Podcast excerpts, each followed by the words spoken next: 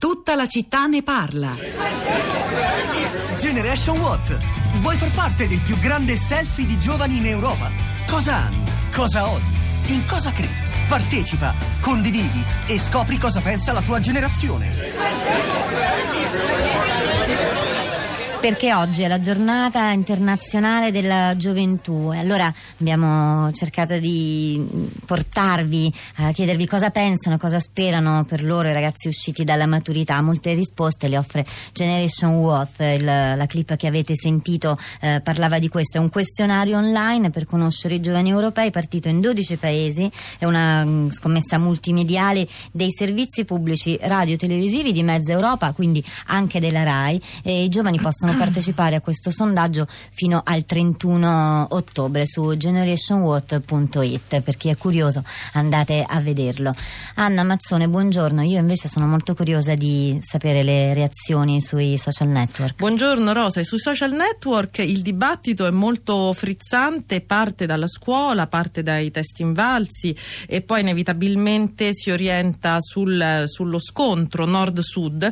Devo dire con una prevalenza eh, almeno nei messaggi sia su Twitter che su Facebook di quello che potremmo definire un orgoglio del Sud. Eh, il primo messaggio che ci è arrivato questa mattina dalla, da un'ascoltatrice, da Giuliana, che è un'insegnante, dice il collega ascoltatore di prima pagina ha detto tutto stamane, basta con queste stupide statistiche. Per esperienza ho da 12 anni allievi del profondo nord. A parte qualche rara eccellenza, sono più lenti. Come tutti gli adolescenti non studiano tanto, per numero di ore settimanali, professionali, mentre i ragazzi del Sud sono più svegli, intuitivi e creativi. Detto questo, l'esame di maturità è farsa e, e poi si allineano anche altri, una serie di altri commenti, come quelli, quello di Alfonsa, che dicono le, le analisi però non possono essere parziali e non possono prescindere dal contesto di provenienza e dal percorso fatto. Da punti di partenza estremamente diseguali è difficile, se non impossibile, arrivare a un punto di arrivo comune. Pretendere di analizzare la scuola del Sud senza conoscere dal davvero il Sud,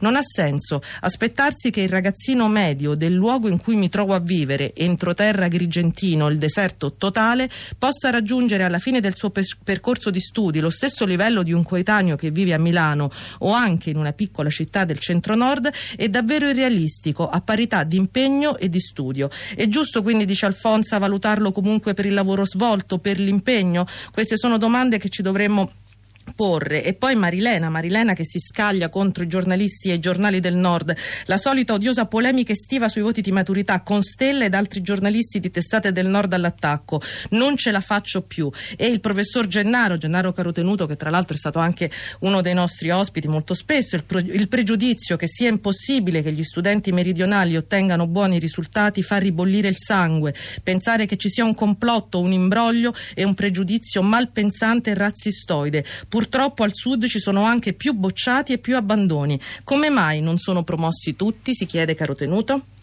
Invece sugli sms ci si chiede e si racconta. Gabriele scrive: Buongiorno, la questione è sempre la solita. Non esiste ancora in Italia un'efficace valutazione sull'operato degli insegnanti. Appena se ne accenna avviene una sollevazione generale nel corpo docente. Ci vogliono commissioni scientifiche esterne qualificate in grado di valutare obiettivi e metodi di insegnamento attuati nelle scuole dagli insegnanti. E eh, sempre sul, sugli insegnanti, il messaggio di. Mm, L, non so però come si chiami, dice dirigo un liceo con cinque indirizzi, è evidente che la differenza tra le valutazioni finali tra nord e sud, che è fenomeno ultradecennale, sono il risultato dell'arbitrarietà alla soggettività del metodo di valutazione dei diversi docenti, che non ha nulla di scientifico e nulla cambierà finché non saranno istituite prove nazionali quale quelle invalsi che dimostrano molto più oggettivamente le diverse competenze negli apprendimenti. Sentiamo invece che cosa hanno da dire Paola e Rosanna. Buongiorno e comincerei con Paola. Buongiorno. Buongiorno. Paola da, da, dove chiama? Da Brindisi, dalla da provincia di Brindisi. Bene, ci dica Paola. E io ti ho sentito dalla macchina, quindi chiedo scusa, eh, gli interventi del professore che ha preceduto, il professor Vertecchi. E devo dire la verità, semplicemente volevo Andrea dire... Gavosto. Sì, sì, sì. E condivido in pieno l'intervento di Vertetti, intanto, dal sud, dal profondo sud, e devo dire la verità, eh, che sono rimasta un po' proprio offesa da quanto detto prima quando si è affermato che gli insegnanti del Sud sarebbero più quasi conniventi, quasi meno controllati dai, dai genitori e pertanto più lassisti nei voti. Questa è una cosa proprio profondamente ingiusta che mi offende perché io credo di lavorare con rigore, con profonda motivazione in una zona dell'Italia piuttosto povera, depressa, sul piano economico, sociale, per certi versi culturale, ma non per questo non creativa, non vitale e gli insegnanti del Sud non sono affatto demotivati. Io mi sono sentita offesa, devo dire la verità, come se noi mettessimo i voti alti perché non siamo controllati. Come si permettono questi esperti eh, di fare queste affermazioni. Alcuni dicono anche semplicemente, non, non, non, non, solo insinuando che non siete controllati, ma alcuni ritengono semplicemente che siate meno severi. Sì, ma c'è un pregiudizio giudicante rispetto a questa cosa.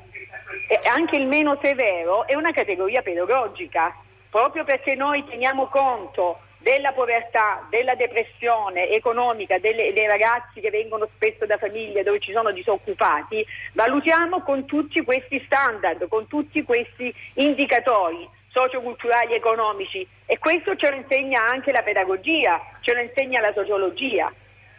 È un pregiudizio giudicante quello di dire che noi saremmo più approssimativi, cioè implicitamente si sottintende questo.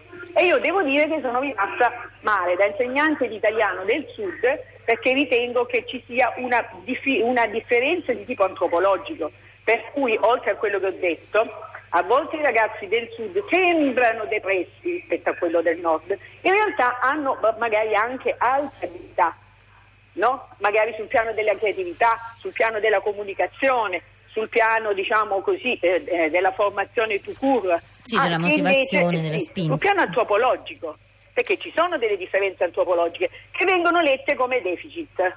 Chiarissimo, Paola, grazie per la eh, passione della sua testimonianza, molto utile. Anna.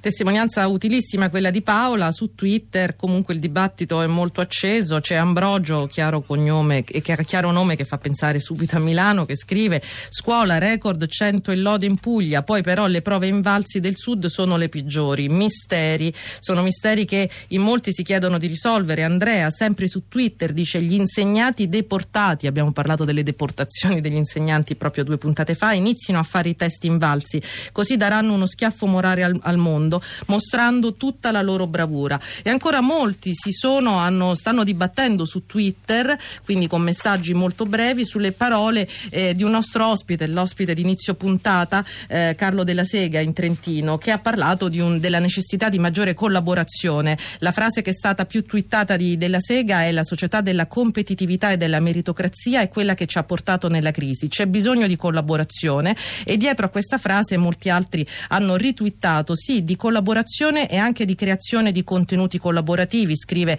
Cafasso Vitale in una logica wiki che possa con la scuola portarci oltre la crisi. E Rosanna risponde va bene tutto, essere figlio, cugino, nipote di è un merito, in questo senso certo la nostra è una meritocrazia. E ancora Andrea sempre su Twitter a patto che la collaborazione non voglia dire mettere il 6 per solidarietà, altrimenti la scuola diventa diventa assistenza sociale. E ora Anna da Brindisi andiamo a Mantova con Rosanna. Buongiorno. Sì, buongiorno. Io molto brevemente posso solo portare la mia testimonianza e non entro più di tanto nella questione della differenza tra nord e sud, nel senso che ho molto rispetto per, per i colleghi del sud e, e, e sicuramente lavorano in un contesto diversissimo dal nostro, per cui appunto mm, mi riservo un giudizio molto diciamo prudente. Eh, io posso appunto portare solo la mia testimonianza, io lavoro in un istituto tecnico e mi sento un po' emarginata come insegnante di lettere, nel senso che vengono avanti solo questi contenuti, queste abilità concrete, eh, per cui eh, pare che la cultura in senso ampio sia ormai lettera morta e non interessi più a nessuno. Appunto dicevo nel mio sms questo linguaggio economico che, che entra proprio anche nel, nel, nelle mancanza, nelle carenze dei ragazzi, le lacune sono debiti, crediti, non, non, c'è spazio per altro. E secondo me questo fa sì che i ragazzi siano semplicemente dei, dei sacchi da riempire di, di nozioni e che non si curi la preparazione umana, perché poi questo è gravissimo in relazione al fatto che siamo in una democrazia e che dobbiamo comunque sviluppare nei, nei ragazzi la capacità di capacità critica prima di tutto, poi la capacità di dialogo, appunto di, di lavorare è importantissima, Rosanna. Insomma, no? Grazie, eh, grazie anche Prego. a lei per questa sua eh, partecipazione. Sentiamo anche Valerio, buongiorno, lei da dove sì, chiama? Buongiorno, salve. Eh, io in questo momento sono nelle Marche, mm. però in realtà abito a Roma. Ma io niente, volevo semplicemente intervenire per, diciamo, non sono un insegnante, quindi non, non posso esprimere un, diciamo, un, giudizio proprio sul campo. Però ho una lunga esperienza come studente, sono un ingegnere, purtroppo al momento non lavoro e già questo è abbastanza significativo. Però ecco, quello che ho maturato nella mia esperienza di vita e di, di studente è fondamentalmente questo, che a prescindere dalla provenienza geografica diciamo ecco, quello dell'insegnante non può essere un mestiere. Un insegnante secondo me dovrebbe essere prima di tutto un maestro di vita, un qualcuno che al di là del, della nozione trasmette una cultura, ma soprattutto un, un amore ecco, per, per, quello che insegna e soprattutto un amore per la ricerca, anche la ricerca diciamo al di là del, della singola materia, del singolo insegnamento.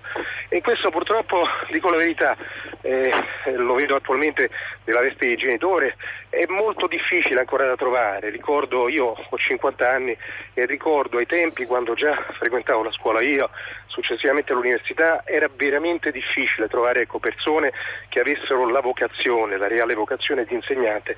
Io credo che al di là dei punteggi, al di là delle valutazioni, che sono sicuramente anche importanti, interessanti, però la vera necessità è proprio quella, cioè formare e soprattutto selezionare delle persone che abbiano la vocazione dell'insegnamento, che abbiano la vocazione dell'insegnamento, Valerio, è un'altra cosa che ricorre, ricorre, spesso nelle puntate che dedichiamo alla scuola. Anna, dobbiamo chiudere? Cosa abbiamo? Io vorrei chiudere con un messaggio che ci ha mandato su Facebook Giulia. Giulia scrive proprio come per fare una chiusura, per rimettere insieme tutte le posizioni. Vorrei aggiungere un'osservazione in margine alla questione nord-sud che mi sembra francamente inutile. Il vero problema della scuola italiana, secondo me, è che le eccellenze scolastiche che ci sono e non sono poche non riescono mai a fare sistema, ad essere massa critica per il miglioramento. Rimangono eccellenze isolate. Per uscire da questa situazione sarebbe necessario da parte degli insegnanti diventare una sorta di rete per lo scambio, la condivisione e la elaborazione della sperimentazione didattica quotidiana. Ci vorrebbe una forte condivisione dal basso, sostenuta soprattutto dal coraggio e dal ruolo di guida didattica dei dirigenti. Allora, la settimana è finita, la puntata è finita, però Radio 3 non va in vacanza. Dopo di noi vi porta in Iran con Lovely Planet. Nel fine settimana vi porta con Leggende Olimpiche, fai un giro nei nostri regali estivi. Lunedì 15 agosto, ma noi saremo ancora qui con Pietro del Soldà che torna a questi microfoni. Intanto vi salutiamo Rosa Polacco, Anna Mazzone, Piero Pugliese, Cristina Santi, Giulia Nucci, Cristiana Castellotti. Buon fine settimana e a lunedì. Thank you.